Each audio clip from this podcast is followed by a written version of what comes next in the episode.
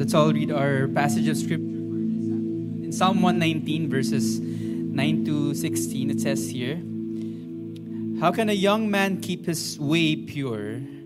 By guarding it according to your word. With my whole heart I seek you. Let me not wander from your commandments. I've stored up your word in my heart that I might not sin against you. Blessed are you, O Lord. Teach me your statutes. With my lips I declare all the rules of your mouth. In the way of your testimonies I delight, as much as in all riches. I will meditate on your precepts and fix my eyes on your ways. I will delight in your statutes. I will not forget your word. Father, thank you, God, for your word, Lord God. And thank you, God, dito pa sa series na ito where we can learn more about the importance of your word, Lord God. And sana ma, ma-live out namin yung word mo. We'll be able to walk the talk. And thank you, God, for even our time of worship, Lord God. Ikaw lang po yung sinasamba namin dito sa lugar na ito. You alone deserve our worship, Lord God. Let us not wander from your word, Lord God.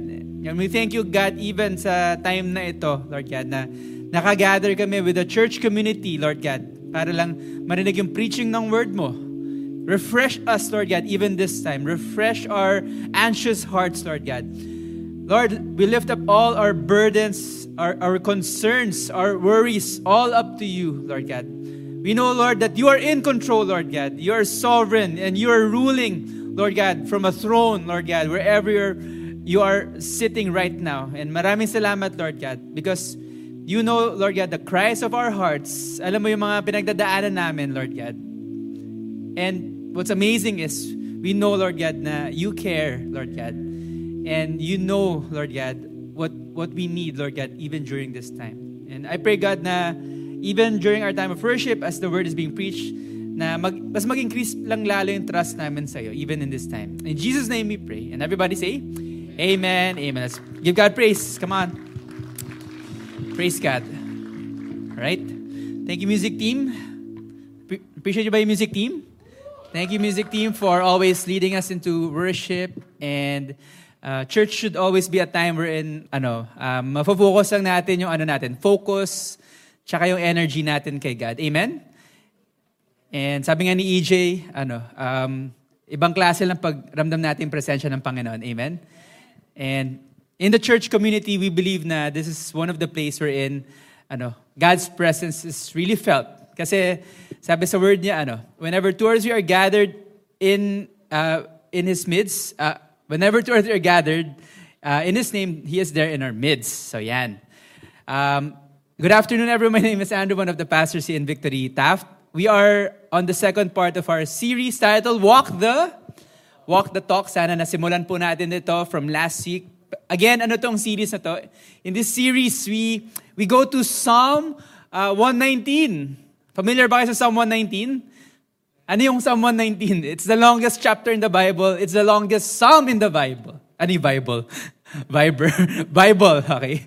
Composed of um, 22 times 8. Ano 22 times 8? Nakalimutan ko.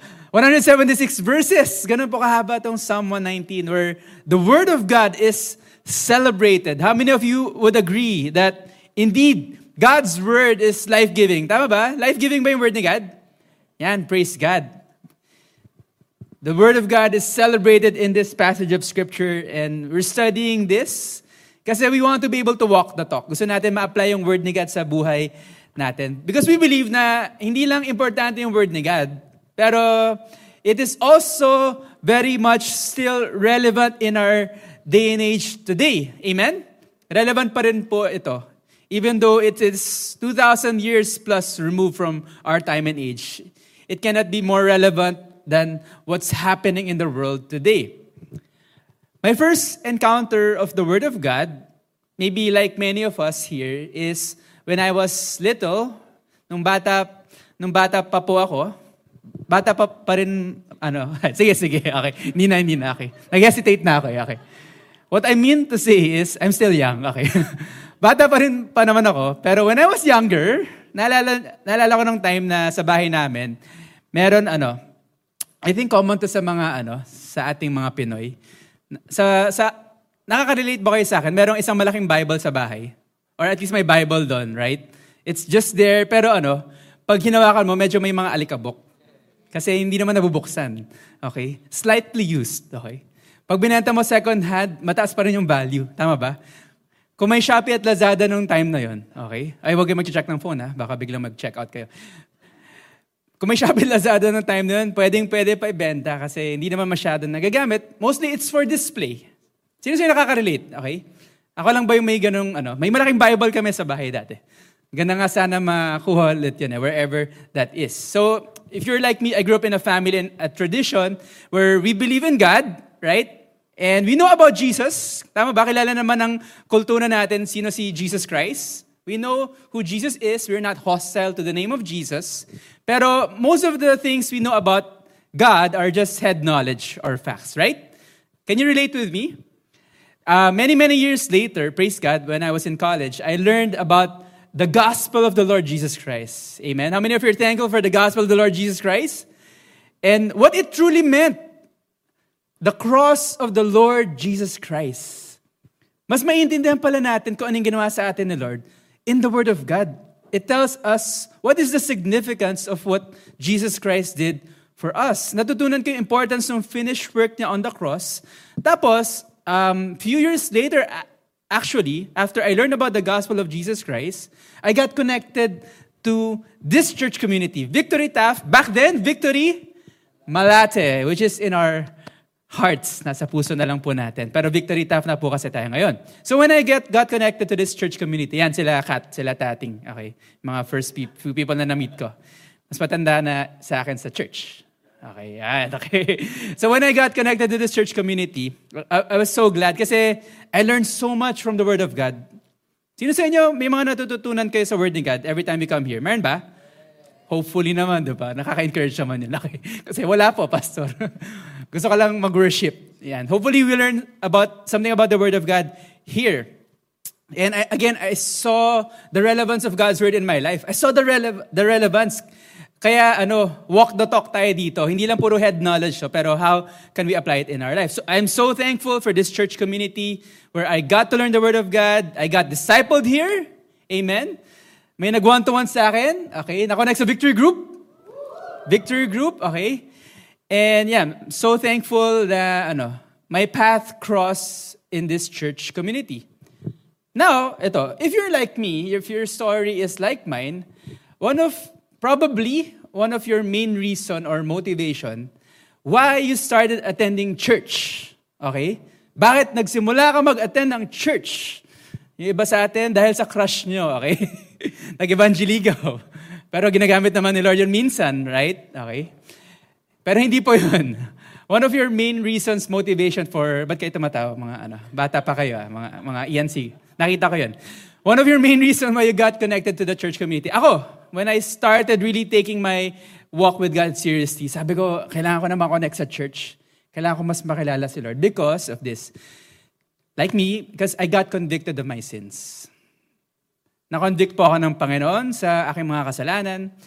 So, my ultimate uh, impetus, kumbaga, my ultimate motivation why, shucks, I need to get connected to a church community kailangan ko makamit na mga tao na tutulong sa akin in my personal relationship with God is because I had an encounter with God.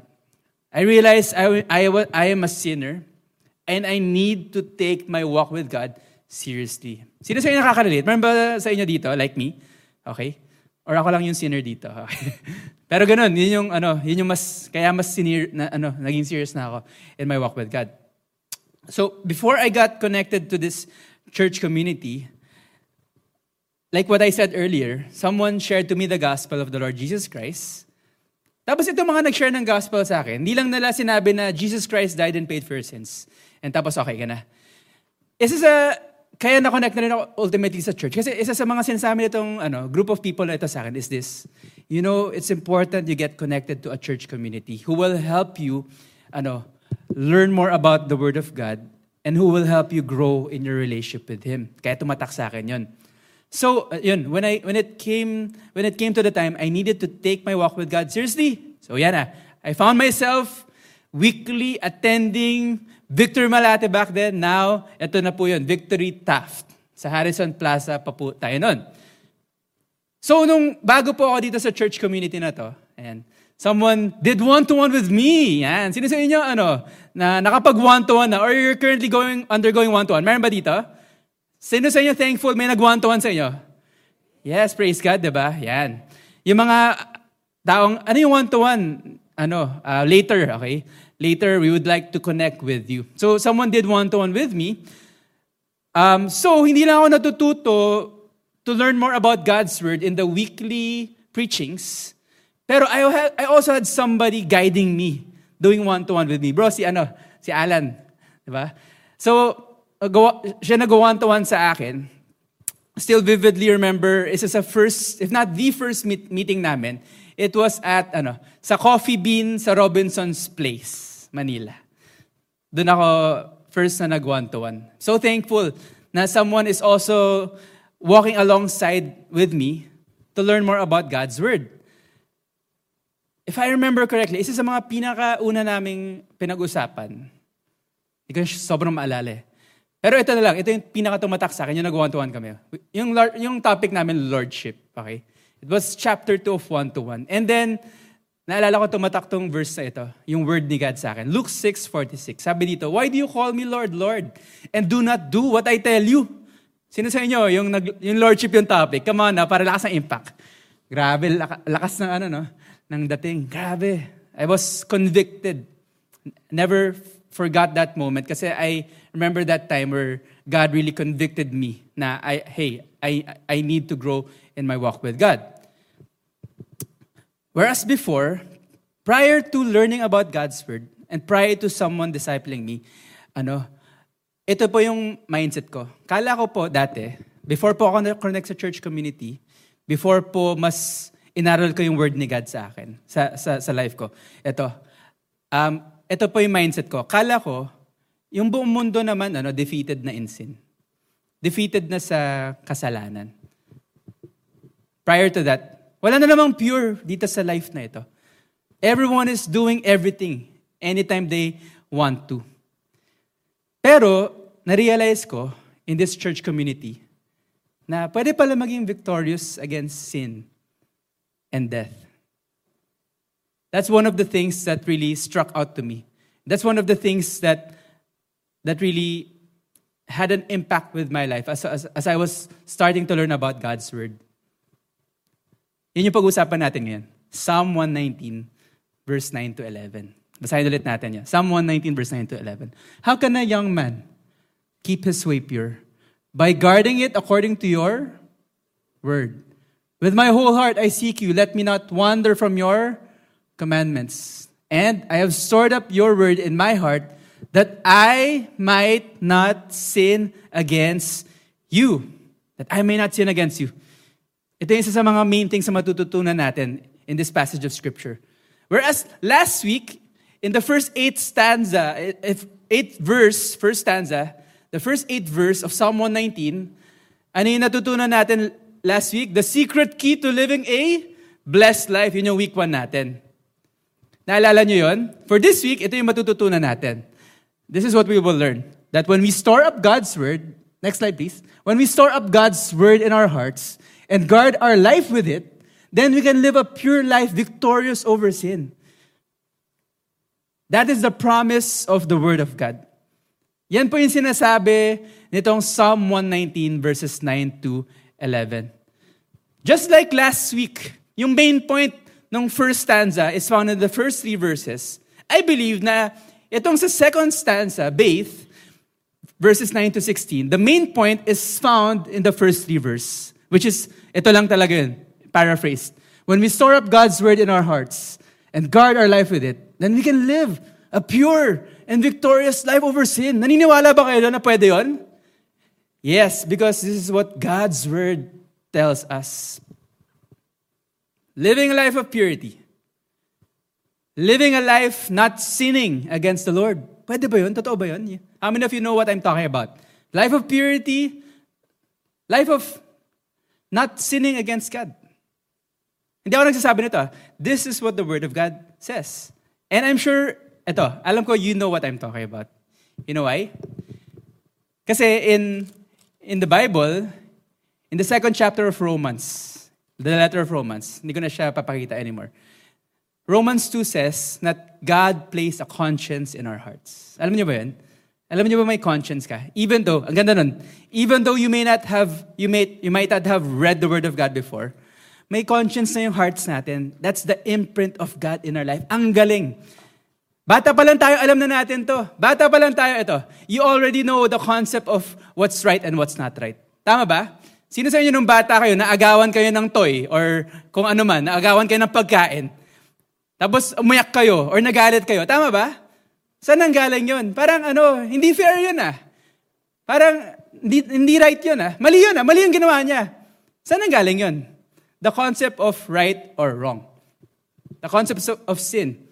Because, bata pa lang tayo, may conscience na tayo. It is God who placed that in our hearts. So when I was talking about living a life of purity, living a life that is free from sin, I know you know what I'm talking about. Intuitively, we know that already.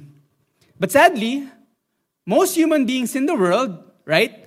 Kita naman sa buhay natin, hirap tayo i-live to. Right? Hirap tayo i-live to because of our fallen, sinful nature.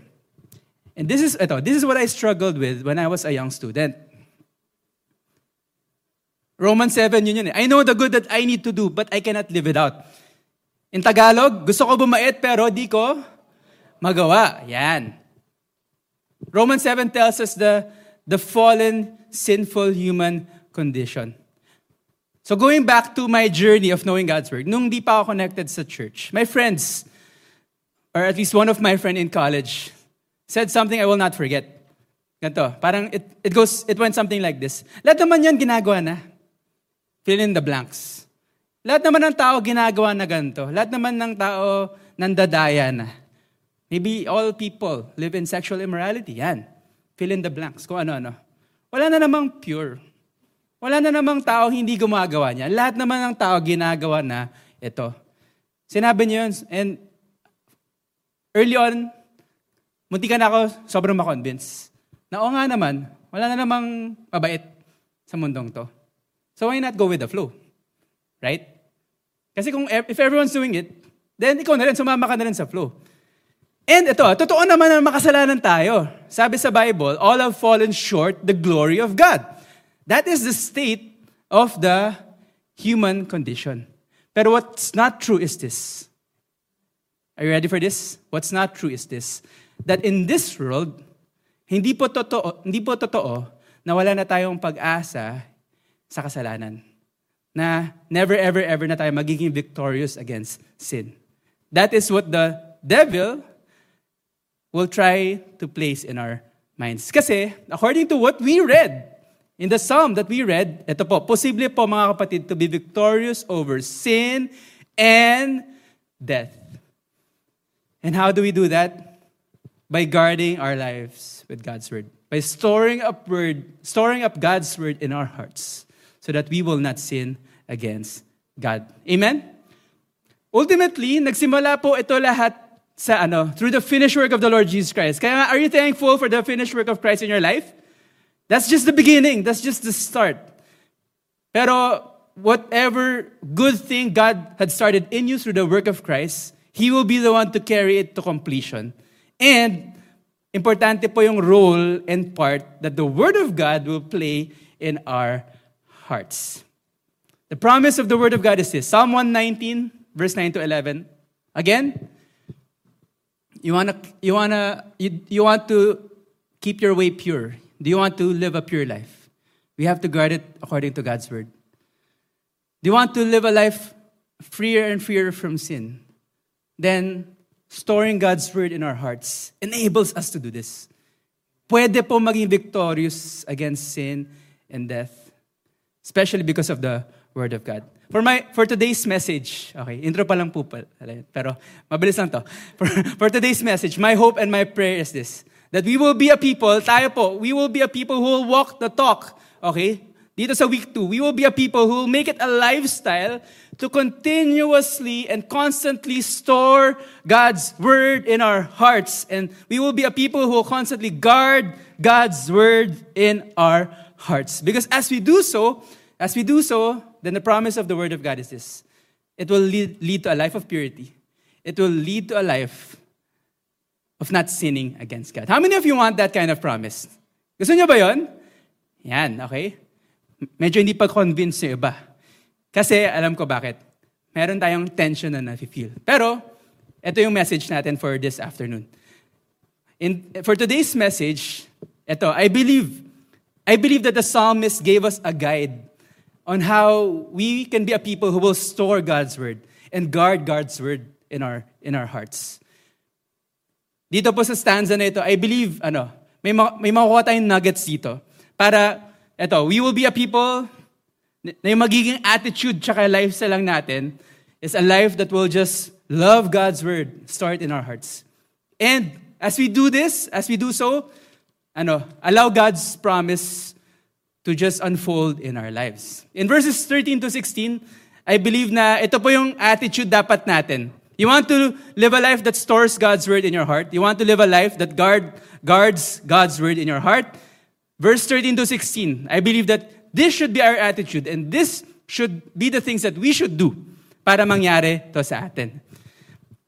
I hope and pray that we will be a people who will get the habit of storing God's words in our hearts, guiding it with, guarding it with our lives. To do that, ito, five things. Five things. We have to, we have to declare, we have to delight, we have to meditate, we have to fix, and we have to internalize God's words in our lives. Gawin lang natin natin, gawin, gawin lang, anin natin natin. gawin lang natin to sa buhay natin. Then, I believe, makukuha rin natin yung habit of constantly guarding, storing God's words in our lives. Declare, delight, meditate, fix, and internalize. Okay? So yan. So first, okay, let's look at the word declare. Everyone say that with me. Declare. Declare. Psalm 119 verse 13. Okay? Nakita mo yung promise nung second stanza? Guard God's word in your heart. Live a, live a life of purity. Live a life not sinning against God. Isa sa mga ring response ng psalmist, sabi niya, verse 13, With my lips I declare, I declare all the rules of your mouth. So it starts with that. It starts with a declaration. Come on now. Let us declare na yung, yung words ni God, yung rules niya, Let's declare that this is important in our lives. Amen? I believe na kailangan convince tayo dun. It starts off with that. Yes, I believe God's word is important so that I can live a pure life, so, so that I can live a life that doesn't sin against you. It starts first with the declaration. I hope and pray na di-declare natin importante yung word ni God. Naniniwala ba kayo importante yung word ni God sa buhay nyo? Will you declare that God's word is important? Yan. Kasi kung hindi nyo pa masabi yon, hindi pa kayo convinced. It starts off with that conviction. Declare natin na importante ito. Amen? So if you believe that, if you believe that it is important to store God's words in your heart, okay, shout aloud amen. Okay? So, again, ipapa, uh, ano yung? Papahalagahan ba natin yung word ni God sa natin? Shout amen. Yan, amen. That's declaring na this is important, okay? So let's declare God's rules in our hearts. So yan ah, para yung mga tension, yung mga mindset na parang, totoo ba to? Mangyari ba to? Declare mo. Declare mo, importante yung word ni God. Right? Next is this, delight. Everyone say that with me, delight. Another response of the psalmist is this, with my, in the way of your testimonies, I delight as much as in all riches. Sana ganun yung attitude natin. An attitude of delighting in the Word of God. Yung psalmist, kinumpare niya yung pagdadelight niya sa word ni God dito, in riches. Okay? So, so sino sa inyo, honestly, it gives you delight kapag nababless kayo financially. Come on now, sino sa inyo dito honest? Honest, no? Sino sa inyo, nagda-delight kayo? Diba? Yung mga hindi nag-raise, hindi honest. Da joke lang, okay? Baka kasi na convict last week, diba? Kasi tinira ko yung blessed life eh. Okay naman yung ano, okay naman yung may prosperity. I, I think that's God's plan. Ano yung sinasabi natin last week? Basta wag mo gawing, wag mo gagawing idol yung wealth, okay? Don't make that the ultimate thing. Pero I believe it's in God's heart to bless us. Okay? So, okay naman yun. Pag nababless ka, masaya ka. Amen? Right? So, yan. Now, hopefully, the way we, ito, in the, in the passage of Scripture, the way we delight in the blessings of finances and prosperity, sana ganun yung pagdadelight natin sa Word ni God. It starts off with that. starts with delighting in, in, in God's Word. Dapat yung attitude natin, excited ka. Grabe may delight ka to want to read God's Word, to want to meditate on it. Kaya, kaya ka pala, you're not in the habit of storing and guarding God's Word in your heart. Kasi at the very onset, wala ka ng delight. Hindi ka ganun ka interested. Example, and ito, sobrang importante ng pagde-delight. Kasi kunyari, meron kang ano, meron kang food na ayaw mo. Okay, magbigay nga kayo ng example. NJ, okay. Anong mga food na ayaw ko? Ayaw, ayaw ko, parang alam mo yun, no? May mga food ka ba na ayaw? Basta may luya. Sino sa'yo ayaw ng luya? Okay? Gusto ni EJ? Okay, sorry na. So, uh, iba yung dinedelightan yung food, di ba? Sa kanya may luya. So, pag may pagkain, may luya, ayaw mo na. Wala nang delight. Hindi mo na siya kakainin. Tama ba? But, if you delight in a, a, a certain type of food, EJ, okay, example, anong favorite food mo? Adobo, yan. Nagda-delight ka ba doon? Yeah. Siyempre, di ba? Extra rice pa. Two more rice, di ba? Kasi may delight sa food. So, nakikita yung importance ng delight. If we delight in the Word of God, then, ito, susunod yung, susunod yung pag-store and yung pag-guard ng Word ni God sa hearts natin. Amen. Amen. Delight is very important. However, ito na. Ano ko na iniisip na iba sa atin. Naturally, The important question that comes after that is this. Eh, what, what if I don't have that delight? Kasi hindi naman talaga ako ganun ka-delighted in reading the Word of God. Okay lang, you can be honest. Kaya hindi ka masyadong ano, nagbabasa ng Bible. Kaya hindi ka excited to wake up and read the Word of God. Kasi hindi ka naman as delighted. Mas delighted ka pa manood ng Netflix tsaka mga K-drama. Tama ba, Danish? Hindi, joke lang. Hindi ko sinasabi ikaw yun, diba? Kasi delighted na delighted ka sa mga k-drama mo, di ba? Kaya, grabe kang makalamon ng mga k-drama. Eight, eight episodes in one day. Di ba? May example lang naman. Di ba? Iba yung nagagawa ng delight. And what if I don't have that delight? Yun na, may dilemma ka na. So, to which I say, ito, I totally agree. Delight cannot be manufactured. Sa pagkain nga lang eh, or sa ano, mga TV shows, ay may TV pa ba? Sa mga social media shows. Hindi mo na manufacture yon. How much more the Word of God? Kasi ito, na-experience ko rin yan. When I was new in my walk with God, someone shared to me the gospel of the Lord Jesus Christ. Naturally, yung mga nag-share sa akin ng gospel nung college ako. Next thing, ina-encourage nila ako. Okay, kilala mo si Jesus, you know what He did for you? Alam mo, ano, magbasa ka ng Bible kasi kailangan mo mag-grow sa walk niya, sa, sa walk mo with God. So, ina-encourage nila ako. And I, I thank their lives for doing that with me. Pero when I was in college, let me tell you the truth. Walang ka-delight-delight talaga. Parang, uh, sino sa inyo, ano, yung in-encourage kayo magbasa ng Bible. Okay, tapos two minutes, nakatulog ka na. Yan. Honestly, right? Nangyayari sa akin lagi nung college. Wala talagang ka, ano, ka, ka-amor-amor. Amor-amor. walang, walang ka-delight yung word ni God sa akin back then. Now, what changed? Kasi you cannot really force yourself to, ano, to read God's Word. Today kasi, ano eh, um, and, and may mga seasons talaga, you cannot get enough of God's Word. Amen? Sino sa inyo parang ganoon na ngayon? Tama ba? Sarap lang talaga ng Word ni God eh. You cannot go a day without reading it. Kasi ngayon, iba na yung delight. What changed? Alam niyo what changed? What changed really is an encounter with God. That is what changed in my life. Na-realize ko yung need ko for Him, di ba kinakwento ko kanina? I was convicted of my sins. Then, sabi ko, I need to go and attend a church. I need to grow in my walk with God. I need to be discipled. That is what changed. Ultimately, what changed is I had an encounter with God. And because of that, nag-iba na rin yung attitude ko towards the Word of God. If you want to desire to want to grow more in God's Word, I tell you the truth, kailangan talaga magkaroon tayo ng encounter with God. Kasi that encounter with God will then turn to your delight, delighting in God's words. That birthing of desire and delight in our lives to want to know God more, at the end of the day, ito. And I, I don't, I, I, I can't, I, I can't explain it in any other way. It's really, it's really ano, about the supernatural work of God in your life. Ask God, pag-pray mo, Lord, bakit ba hindi ako ganun ka-hungry sa word mo? Bakit ba bored na bored ako? Parang ano, five sentences pa lang, or five words pa lang, wala na. Give up na ako. supernatural work of God. We're gonna pray for that later. Okay lang ba yun? Later, we're gonna worship God and we're gonna pray that He will give us that delight. Kasi if you don't have that delight, some of us declare, declare, importante word ni God. Pero to, walang delight, ang hirap. Yan. Supernatural work of God. Parang ganito yan. 1 Peter 2.2. This is how, this is how it works for all of us. Sabi ni Peter in 1 Peter 2.2, sabi niya dyan, like newborn infants, long for the pure spiritual milk that by it you may grow up into salvation, if indeed you have tasted that the Lord is good. Meron pong gantong spiritual metaphor, mga kapatid. Did you know this? Na prior to Jesus Christ, we were dead in our sins and trespasses. Right? We were dead in our sins. Dead man can't do anything. Pero nung God ha, ano, did a supernatural work in your life, nung na-born again ka, okay? Sino sa inyo na-born again and you're proud of it? Amen? Kasi that's the work of the Spirit. The spiritual metaphor for that is this. We were like, we became like newborn babies.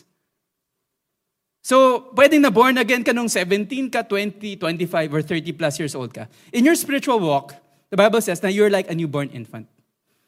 Dahil doon, you, you're, you're craving for that spiritual milk.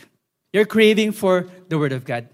Yung delight na yan, it's really a supernatural work of God in your life. We're to pray for that later. Okay lang ba? We're to pray for that. If you're here and you're saying, Lord, increase my delight. Lord, help me increase and grow in my desire to know you more. We're going to pray and worship later. So again, it starts, really it starts with the cross of the Lord Jesus Christ. Pag naka-encounter ka, if you had a true encounter with the Lord Jesus Christ, susunod yan, slowly but surely. Now, yung iba sa atin, became like, ano, became like a newborn infant. How many of you know mga newborn infants needs guidance? Tama ba? Kaya nasa church community tayo kasi we need other people helping us and guiding us grow in, in our walk with God. Kaya ako, I was thankful when I got connected to this church community. Na-convict na talaga ako sa sins ko. Gusto ko mag-grow kay, kay God. I was thankful someone walked with me. Slowly but surely. Di ba, ang, ang baby, ano, pinapakay mo mga gerber yan, right? Tama? Sorry, yeah. Yung tama ba yung term? Basta baby food. Okay. Sorry na, mo, obviously, wala, wala experience. Pero, di ba? Milk. Yan. Someone is, may, pinapakain. May nakita, si, si Lian, andyan, anak ni Ishe. Nakikita mo ba yan? Po, ano, a, ano, pagising na umaga, pumunta ng ref, tapos kumuha ng ano niya, gatas niya. Hindi, di ba? Kailangan tulungan yung baby. So pag feeling mo ganun ka rin, may desire ka, you want to grow more in your walk with God. In the church community, hopefully may makilala kayong mga tao who will help you grow in that. Amen? Delight. Powerful yan. Kasi pag nag-delight ka, wala na. Parang pag-delight ni EJ sa adobo. Wala na yan. You will store extra rice sa pag-consume ng word ni God. Doesn't stop there. May delight ka, then it leads to meditation. Everyone say meditate. It says here, so another response of the psalmist, I will meditate on your precepts and fix my eyes in your ways. Later yung fix your eyes in, in your ways. The word meditate here means to study and to put to one's minds, one's mind God's word. Naturally, kasi nagde-delight ka na, the next thing you need to do, meditate on the word of God. Study. Basahin mo siya. Mag-quiet time ka. Everyone say, quiet time. Quiet time. That's one of the times where we can really um, meditate on the Word of God. Don't just stay in delighting. May delight ako. Do something about it. Take it to the next step. Meditate on God's words. And kitang-kita natin to sa scripture, how the act of meditation is so important and powerful. So if, if you do this, you meditate on the Word of God, I promise you, your minds will be renewed. And contrary to, ano, to Eastern philosophy, yung Eastern philosophy kasi of meditation, ano yun? Emptying of the mind. Parang, empty your mind of all the things of the world. Hindi po yun yung biblical meditation. Biblical meditation is filling your God's word in your mind. As you meditate on scripture more and more, slowly but surely, yan, yung mind natin will start to get renewed. Going back to the promise of Psalm 119, okay, verses 9 to 11. Ano promise? The man who stores God's word in his heart and guards it with his word leads to a life of purity, leads to a life of not sinning against God. Ito, you want to get to that point? Sino sa inyo may certain issue and struggle? Parang hanggang ngayon, andito pa rin siya. One of the, one of the factors bakit some of us still continue on a path like that is mindsets. Powerful po yung mindset, mga kapatid. Power, very, very powerful mindset. Don't underestimate. Kapag may certain mindset ka, okay, tapos medyo matigas yung ulo, stuck doon, ang hirap mabago. Those mindsets will lead to your behavior. This is one of the factor, okay? So, for us to continually be transformed and renewed, those mindsets must be renewed. And as Christians, our minds are renewed because of the Word of God. How many of you know mas powerful yung Word ni God than our mindsets? Amen? Sabi yata sa Jeremiah, he, the Word of God is like hammer. It breaks uh, certain strongholds and rocks into pieces. Parang gano'n, may, may gano'n sinabi sa Jeremiah. May, mind, may certain mindset ka dito sa utak mo. Eh, yung word ni God, hindi lang siya ano eh, hindi lang siya neutral, hindi lang siya neutral words. We believe that when we read the word of God, the spirit spirit of God is also here when you read it. Eh kung yung spirit ni God yung ano, mag-break do sa mga mindset na yun, matitibag yun, for sure. So kaya meditation, you have to allow the word of God to ruminate in your mind. Kailangan, ano yan, mag, mag-dwell yan sa mga minds natin para constantly ma-renew tayo. So, yan. So imagine, like what I said earlier, an, an example of a wrong mindset. Ano isang sample ng wrong mindset ko? Lahat naman tao ginagawa na yan. Okay? So magjo-join na ako. That's a mindset. Imagine if that mindset stuck with me. Imagine if I never encountered Jesus Christ. Imagine if I never encountered the people of God in church. Yung mindset na yun, stuck na yun. And I would, would have gone a wrong path, uh, a path of impurity and sin because of that. Pero because nakita ko sa buhay ng mga tao, nakita ko yung power ng word ni God, na break yung mindset. Hindi pala totoo yun. Amen? Amen? So yan. So mindsets must be changed and renewed. So what are the wrong mindsets in your life? Tingin nyo. Ano kaya yung mga wrong mindsets na yun? Pag-isipan natin. Self-reflection is good at times. Tapos, of course, read the Word of God, meditate on the Word of God. For sure, mababago yung mga wrong mindsets natin. Amen? Okay. Lahat naman tayo may mga wrong mindsets. Tama ba? Yan. Sino, sino sa inyo dito tingin nyo walang wrong mindset? Okay? Pastor, ako po, wala akong wrong mindset. Yan, wrong mindset na yan. Okay? Automatic. Lahat tayo may mga wrong mindsets. Minsan, hindi lang tayo ganun ka-aware. Pero the Word of God will slowly but surely transform and renew our minds. So meditate on this. Meditate. Next is this connected with the meditation and the study of the Word of God is fix. Everyone say fix. Let's fix our eyes on His ways. So nag-declare ka na, the Word of God is important. I need it. I need to store God's Word in my heart. I need to guard my life with it. Then, Lord, help me have that delight and that desire to, to read your word, to store your word in my heart. Tapos, okay, it leads to, hindi lang delight. Kasi delight, ano pa lang yun eh. Desire, okay, intention pa lang. It leads to action, which is, ngayon, dahil nagda-delight ka, nagme-meditate ka na. And it changes your mind, slowly but surely. Next level, fix. Fix your eyes on Jesus fix your eyes on the Word of God. Ano, ano pa difference? Nagme-meditate naman ako. Bakit may fix pa?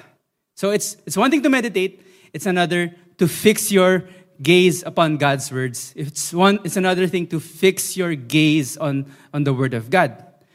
So pag sinabi kasing fix, so meditate, okay, nag-quiet time ka, gumising ka sa umaga, kape, meditate, meditate, meditate.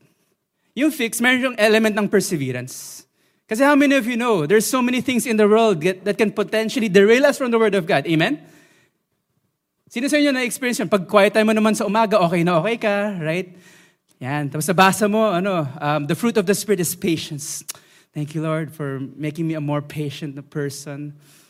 Tapos pag, pag ano, pagpasok mo pa lang sa office, nakita mo na yung kawork mo na ano, kinainisan mo. Morning! Okay. Patience. How many of you know na in order for you to be patient, gotta fix, fix my eyes on His commandments. It's, it's one thing to meditate. It's another to keep your place in a steady place on God's Word. Persevere in the Word of God. Kasi ang dami pong ano, ang dami pong ibabato ng, ano, ng world sa atin.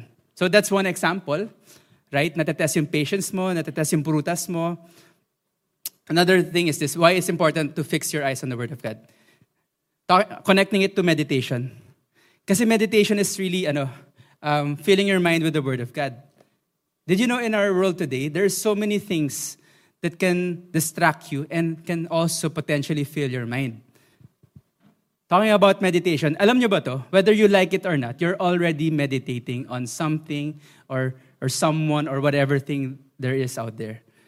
Nagme-meditate na tayo, whether we like it or not.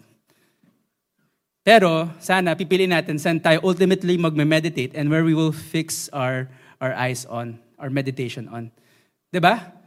Drive ka pa lang papuntang work eh. Lalo na sa EDSA, daming billboard. Daming distractions. Did you know that you are already meditating?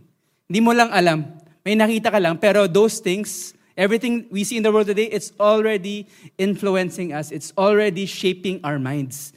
Open mo pa lang yung social media mo. Kahit sabihin mo, ano, hindi, hindi naman ako na-influence nito, it has power. It has impact. In our world today, ang, dami, ang daming bagay out there where we, we're actually meditating on. If we do not become a people who keeps our eyes fixed on God's words and meditate on this, this then ano, yung, yung world will continue to influence us. So yan. So yan. Um, alam niyo po ba, dito sa victory, yan. Kaya sinasabi natin, meditate on the Word of God kasi it renews our minds. Dito po sa victory, isa sa goal natin is to brainwash all of us. Shock si JB. Tama ba itong church na inatandan? Yes! Kailangan natin brainwash. Kailangan ma-brainwash tayo. Amen? Amen. Kasi ang dudumi ng utak natin with, the world, with what the world has influenced us with. That's why our brains needs washing. And how does our minds become washed? Through the powerful word of God. Okay? So, ganong klaseng brainwash. Baka kinabahan kayo, ha? Okay, clear naman, di ba? Kailangan ng brainwashing kasi madudumi utak natin. Lahat tayo madudumi utak. The Word of God can constantly renew what's, what's in, what's, what has been placed on our minds ever since we are young. Ever since we are young. The Word of God is powerful and can transform our minds. Amen? Amen. Again, so with so many distractions, it's our responsibility to fix our eyes on God's words and focus on it. Kasi kung hindi, it's so easy to be swayed by what the world shows and tells us. Yan. Lastly, it's this. Okay? It's not, not, do not forget God's words. This is the last thing. Declare, delight, meditate, fix, and do not forget the word of God. I will delight in your statutes. Sumulat lang kanina yung delight. Then, I will not forget your word. So for this last point, ito yung gusto ko i-pound and emphasize on. Internalize. Internalize the word of God in your life. Actually, ano, uh, iniisip ko actually for this last ano, verse here is memorize. And there's a place for memorization. Pero I will focus more on that next week. Okay? For now, okay. Okay na yung internalize. Delight, uh, declare, delight, meditate, fix. Internalize the Word of God in your life. It will go a long way for all of us. Next week, memorization. As in, ano talaga, word per word, um, memorizing scripture so that you're able to recite it from memory. Right? Pag sinabi mo internalize, hindi naman, kahit hindi naman word per word. Basta alam mo lang yung pinaka-essence ng scripture. Start off with that. And it will go a long way for you. Magiging malaki pa yung impact nito. So examples. Here are some examples of some passages of scripture, scripture that I've internalized slash memorized. Kunyari, James 1, 2 to 4. Consider it pure joy whenever you face trials of many kinds, brothers and sisters, for you know that the testing of your faith produces perseverance, and perseverance must complete its work in you so that you will be, you will be mature and complete, not lacking in anything. So yan. That came because through years of reading the Word of God, delighting in it, and then sa kakabasa mo ng kakabasa doon, eventually na-internalize mo na siya. Kaya minsan labas siya ng labas, kahit minsan preaching, hindi mo plinano. Kasi na-internalize mo na yung word ni God. So this is not just for preaching, pero this is this will also serve beneficial for all of us if you've internalized the word of God. That's part of storing the word of God in your heart. That's part of guarding it. Matthew 4 4. Man shall not live by bread alone, but by every word that comes from the mouth of God. So dahil internalize mo yun, grabe, alam na alam mo lang how important the Word of God is in your life. Romans 3.23, For all of sin and fallen short the glory of God. Romans 6.23, For the wages of sin is death, but the gift of God is eternal life in Christ Jesus our Lord. 2 Corinthians 12.9, ito hindi ko memorize. Pero alam ko yung essence ito is this, that God's power is made perfect in our weakness. So anytime I experience weaknesses in my life, naalala ko lang yung verse na yun. Na-realize ko may ginagawa si God dito. And God's power is made perfect because of this. The beauty of the Word of God, ladies and gentlemen, storing God's Word, meditating on God's Word, it will lead to a life of, of really, slowly but surely, to a path of purity and not sinning against God. Importante po to. When you delight in God's Word, study it, meditate on it, read it constantly, Make it a habit to do quiet time. I promise you, eventually may internalize mo rin siya. When you have scripture, ladies and gentlemen, internalize, tapos yung next level pa nun, memorize, let me tell you this. Ito, ito yung isa sa beauty na to. At your weakest moments, at your, at your biggest challenges, lalabas po yung word ni God. How many of you know na ano, you cannot memorize, you cannot internalize the word of God kung kailan nandun na yung problema. Kasi pag andun ka na doon sa problema, ang iisipin mo lang, ano, you'll, you'll be overwhelmed with worry, anxieties, and all of these concerns. And ito, the Bible says the heart is deceitful above all things. And out of the overflow of the heart comes all these sinful things. Pag na-pressure po tayo ng mga problema sa mundo, kapag hindi, you don't have a good storage of the Word of God in your life, ano yung lalabas? Anxiety, panic, sometimes doing the wrong things. Pero if you are a person who loves the Lord Jesus Christ and have made it a point to invest in the Word of God and just store it in your heart, in your mind, then may fighting chance tayo. Pag, lum- pag dumating yung mga time na ano, at our weakest moments, or at our most challenging problems, how many of you want na yung word ni God yung lalabas sa'yo? So that you will be able to do the right thing. That will not happen during the time of crisis. Pero it will come if you have prepared a storehouse in your heart of the Word of God. Does that make sense?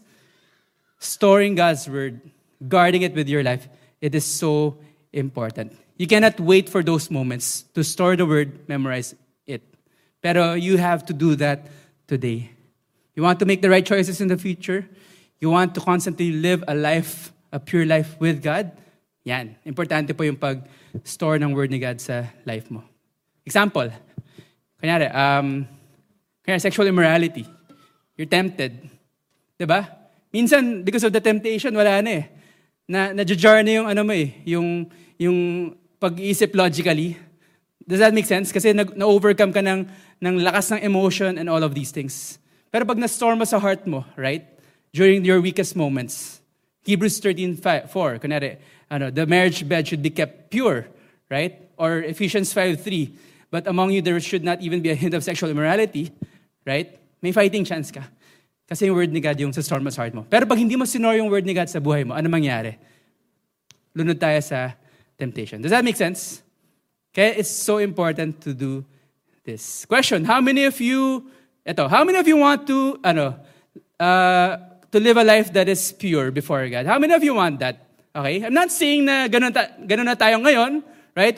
No one's saying perfect tayo. Pero sino, nyo, sino sa inyo aspires to be like that? How many of you wants to live a pure life before God? Come on now, yan, praise God, di ba? How many of you don't want to sin against God? How many of you don't want to sin against God? Sana naman, di ba? Lalo na dahil mga Kristiyano na tayo. Then, Psalm 119, verse 9 to 11. Basahin ulit natin as we near to close. How can a young man keep his way pure? By guarding it according to your word. With my whole heart I seek you.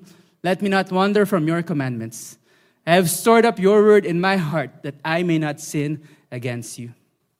Store God's words in your heart. Guard God's words with your life so that we can live a pure life.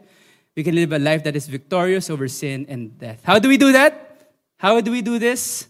Declare, delight, meditate, fix, and internalize Scripture, the Word of God in your life. Amen?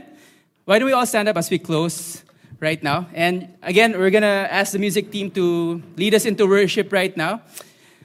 I believe one of the key things here is yung pagdedelight ng Word ni God. Amen? Kasi pwede naman natin declare eh. Nag-church naman tayo, importante yung Word ni God. Pero if, if, if si God yung maglalagay ng delight sa puso natin to want to store, to want to treasure the Word of God in our hearts, I believe na susunod rin yung ano, mga ibang steps. Pretty soon, ano, mas magiging habit at discipline na natin pag-meditate sa Word ni God. Amen? How many of you want that? After that, mas, mas kakapit tayo sa word lang niya. So that we can always make and do the right decisions. And slowly but surely, mas ma-internalize natin yung word ni God sa puso natin. Let's just pray uh, before we worship. Lord, thank you, God, for our time. Thank you, God, for um, your word, Lord God. Indeed, Lord God, it's possible to live a pure life. It's possible to live a life that doesn't sin against you, Lord God. We know how important the Word of God is, how crucial this is to be stored in our hearts, to guard this with our life, Lord God, so that we may become the people that you want us to be.